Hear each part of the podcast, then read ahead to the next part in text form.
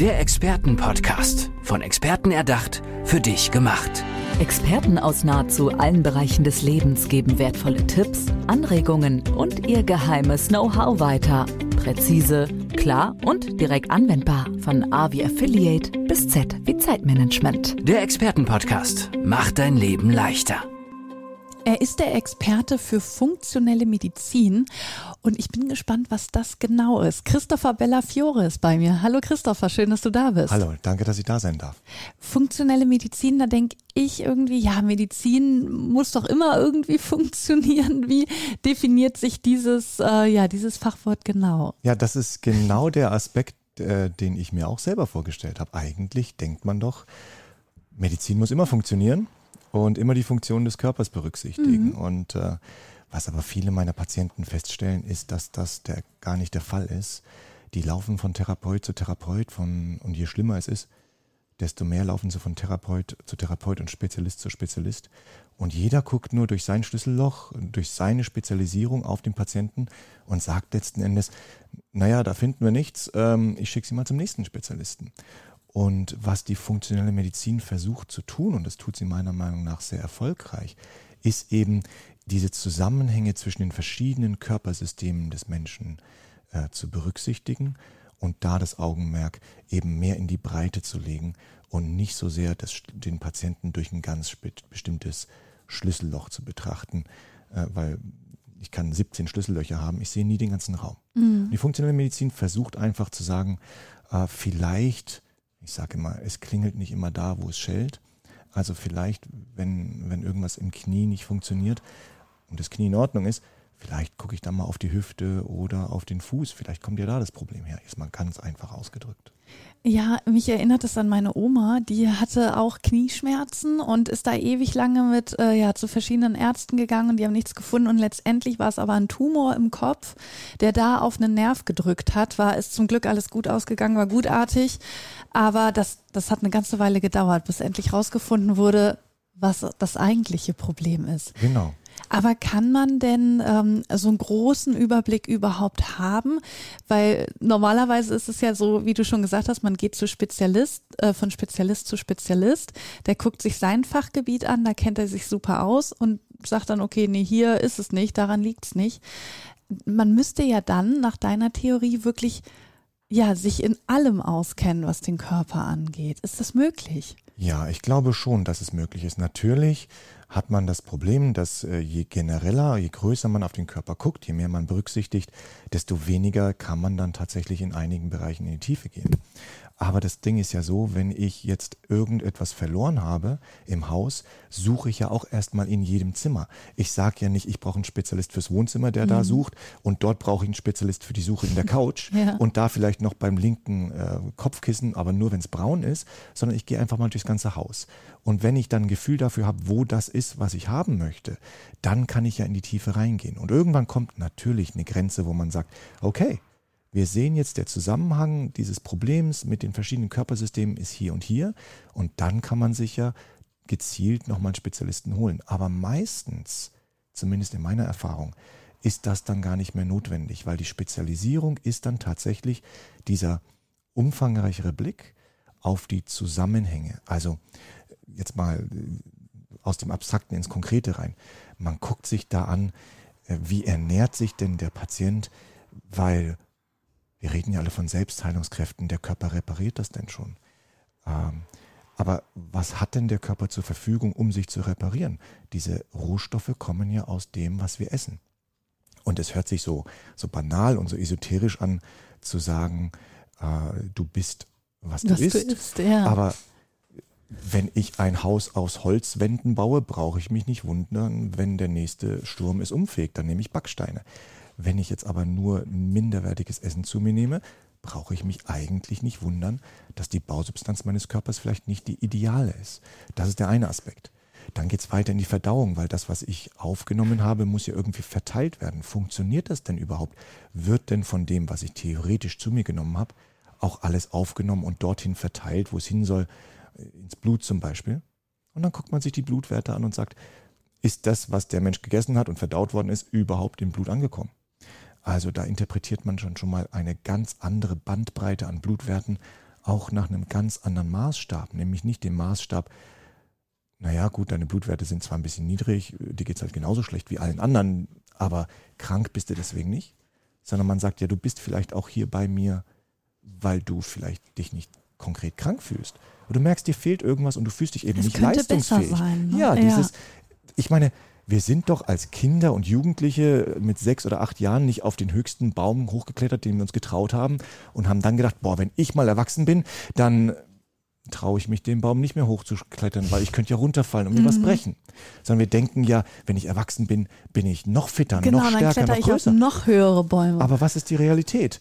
Oh, da traue ich mich, da bin ich seit, seitdem ich sechs war nicht mehr Ja, hochgeklettert, das weil oh, ich weiß gar nicht, wie ich mich hochziehen soll, mein Rücken tut weh und wie komme ich da wieder runter? Ich habe Angst, wenn ich stürze. Diese Ideen hat ein Kind nicht. Und deswegen, da- daraus ist aus mir dieser, dieser Gedanke erwachsen, es muss mehr geben als diese Betrachtung, in deinem Alter ist das halt so. Oder bei der Diagnose haben wir das halt so. Und die Lösung für mich ist gewesen, eben diesen funktionellen Aspekt reinzubringen, um zu sagen, was hat der Körper, mit dem er arbeiten kann, wie verarbeitet er das, wie kommt es dorthin, wo es hin soll und was macht der Körper dann mit dem Blut? Kommt, dieses, kommt dieser Nährstoff überhaupt in den Zellen an? Ähm, wie, wie bewege ich mich? Wie viel Sport oder Bewegung habe ich? Wie erhole ich mich im Schlaf? Sind die Sachen, von denen ich denke, dass sie mich entspannen, entspannen die mich wirklich? Und das Tolle ist, oder das Traurige, je nachdem, wie man es sehen möchte, es wird da viel zu viel geraten. Dabei gibt es Studieninformationen dazu ohne Ende, harte Fakten, wie etwas funktioniert und wir können das alle für uns messen. Wie hast du dir dieses Wissen raufgeschafft? Also, weil du musst ja dir den Körper als komplexes System sehen und äh, eben diese verschiedenen Indikatoren, die da reinspielen. Was lernt man da? Was, was studiert man da? Äh, Das ist eine etwas alberne Geschichte, denn eigentlich habe ich äh, Medizin studiert und ich habe festgestellt, dass im Medizinstudium das Leben eben nicht so ist wie bei Emergency Room oder Schwarzwaldklinik, wo der Klaus-Jürgen Lusow reinkommt, guckt sich den Patienten an, sagt, aber wir machen das und das und das und das und alle sind am Ende der Episode happy. So ist es Äh, nicht. Nein, so ist es nicht. Man kommt rein und sagt, ja, das wird operiert und ähm, ja, wegen Ihrer Hauterkrankheit äh, gehen Sie nochmal aus der, aus der Klinik raus und kommen Sie nochmal rein, dann weisen wir Sie wegen Ihrer Hautkrankheit nochmal ein. Sie sind hier in der Chirurgie. Und das hat mich äh, so sehr gestört, dass ich äh, mir überlegt habe, dass ich das anders machen möchte. Und da bin ich auf diesen Beruf des Heilpraktikers gekommen, weil der ja angeblich so ganzheitlich ist. Und ich finde diesen Und warum Ganzheit angeblich? ja, weil ich finde den so überstrapaziert. Warum ist denn ein Heilpraktiker, wenn er jetzt meinetwegen mit Homöopathie arbeitet oder mit Akupunktur oder wie ich mit Chiropraktik oder Osteopathie, warum ist er denn eigentlich automatisch ganzheitlich, obwohl er doch nur auch nur eine Methode anwendet? Also da wird man ja letzten Endes auch nur über einen Kamm geschoren, wie man es in der Schulmedizin den Ärzten vorwirft. Wenn, wenn Ganzheitlichkeit bedeutet, ich habe eine Methode, mit der ich alles mache, Entschuldigung, dann kann auch jeder Chirurg sagen, er ist ganzheitlich, weil wegschneiden kann er dir auch alles. Ja. Ja. Und das war, was mich an den Heilpraktikern so gestört hat. In Deutschland. Und da ich äh, Amerikaner bin, habe ich dann in die USA geguckt und da bin ich auf ein Konzept gekommen, das nennt sich Functional Medicine. Das ist dort sehr, sehr weit verbreitet, schon seit 20, 30 Jahren.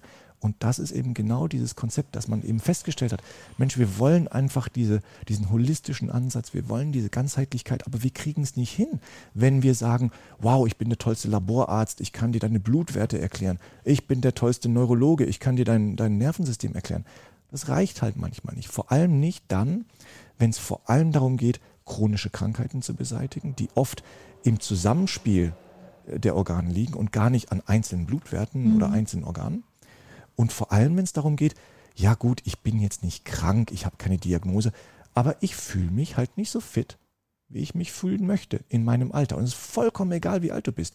Ein 30-Jähriger will was anderes mit seinem Leben machen als ein 80-Jähriger, wahrscheinlich.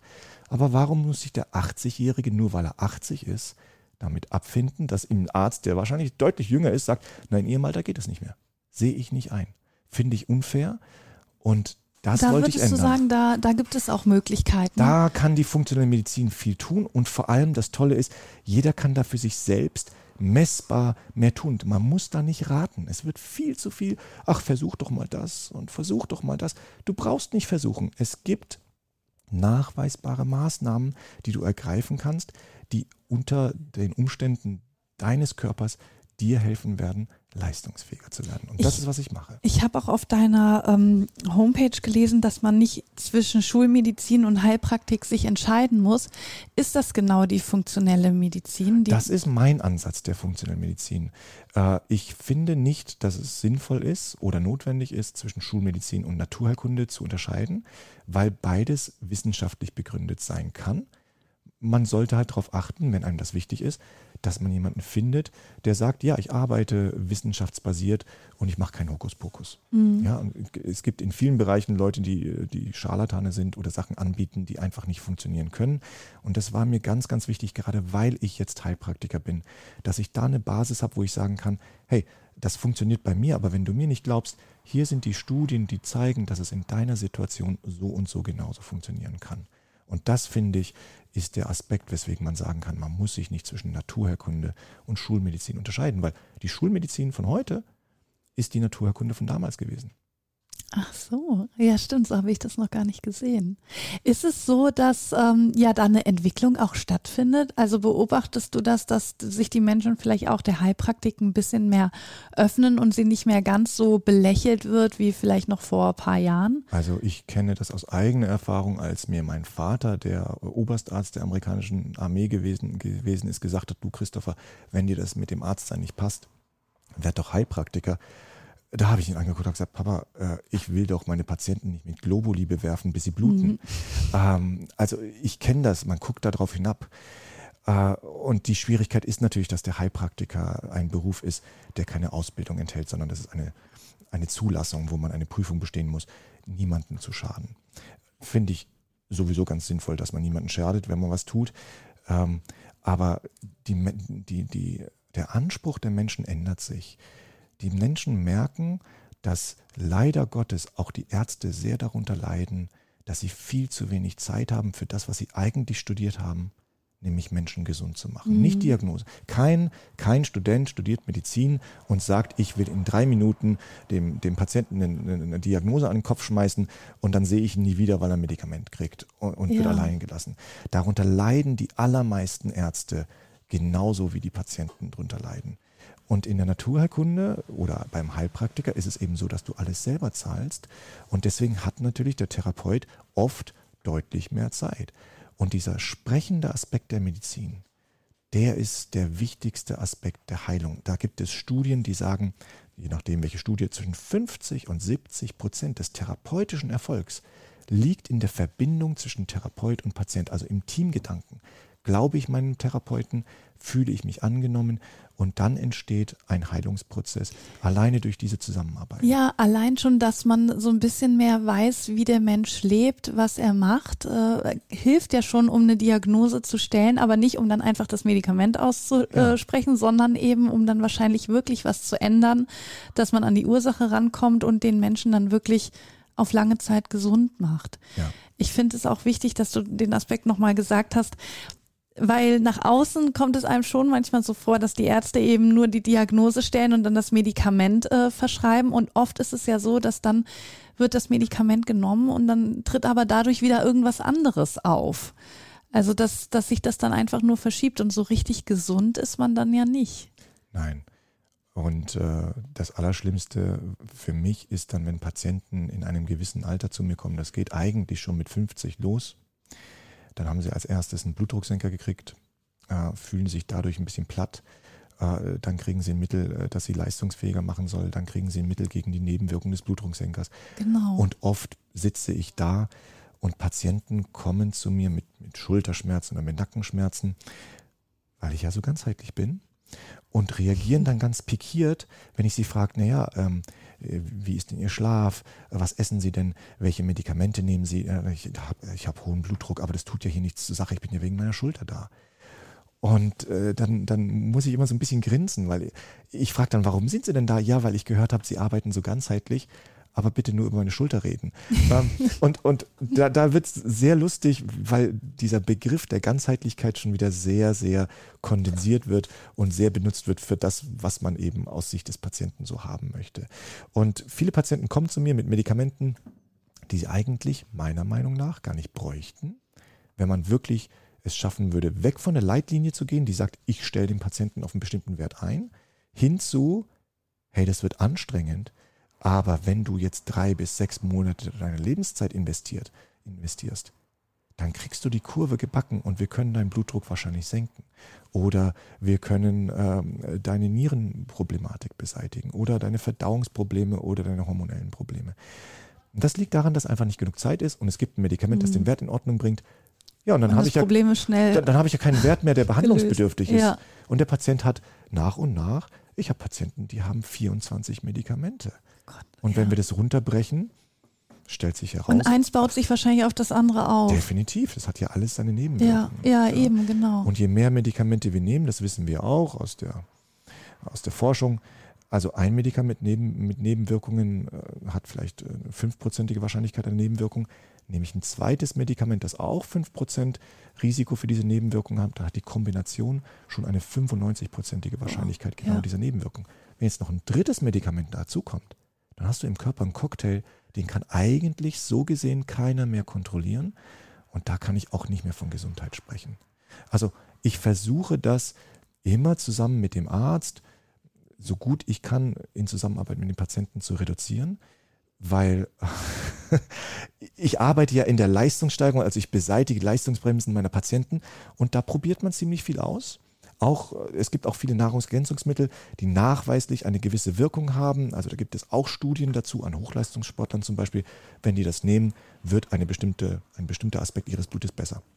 Und ich experimentiere gerne.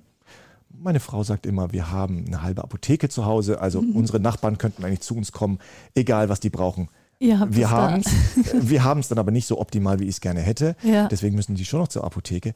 Aber ich habe dann mal so meinen Cocktail an Sachen, die ich so ausprobiere, wo ich an meinen eigenen Blutwerten gesehen habe, ach, das lässt sich verbessern. Also machst du da selbst Experimente. Ja, ich habe das zusammengefuhrwerkt und mein Sohn, der war damals acht, guckt mir zu und dann guckt er mich ganz mitleidend an, mein Sohn Tim, und sagt, Mensch Papa, das tut mir aber leid, dass du so krank bist.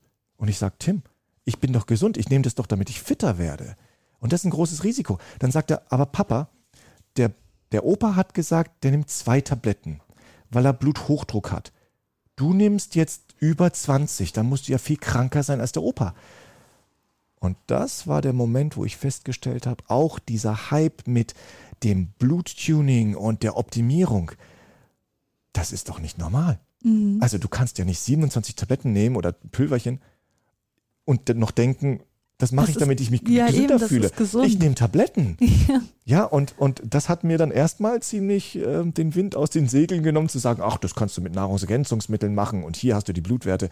Und da musste, musste ich mir arg überlegen, wie mache ich das? Und da bin ich drauf gekommen, nee, wir Menschen leben seit so und so vielen Millionen Jahren auf der Erde ohne Nahrungsergänzungsmittel, haben alle möglichen schlimmen Situationen, Naturkatastrophen überlebt, ohne Nahrungsergänzungsmittel.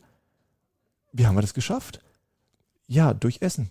Ja, aus, ja, und dann dadurch natürlich aus uns selbst heraus. Ne? Ja, aus uns selbst heraus und dass wir einfach mal ein bisschen die Kirche im Dorf lassen. Und auch wenn ich sage, ich beseitige die Leistungsbremsen im Leben meiner Menschen, meiner Patienten, wir machen kein Biohacking und wir stressen die Leute nicht, weil das Leben soll Spaß machen und das Essen soll Spaß machen. Wir sind ja nicht auf der Welt, um uns zu kasteien. Das sind doch schöne Schlussworte hier in unserem Experten-Podcast. Christopher Bellafiore war das. Christopher, vielen, vielen Dank, dass du hier bei uns warst und uns diesen spannenden Einblick gegeben hast Sehr in die gerne. funktionelle Medizin. Dankeschön. Dankeschön. Tschüss. Ciao. Der Experten-Podcast. Von Experten erdacht, für dich gemacht. Wertvolle Tipps, Anregungen und ihr geheimes Know-how. Präzise, klar und direkt anwendbar. Der Experten-Podcast macht dein Leben leichter.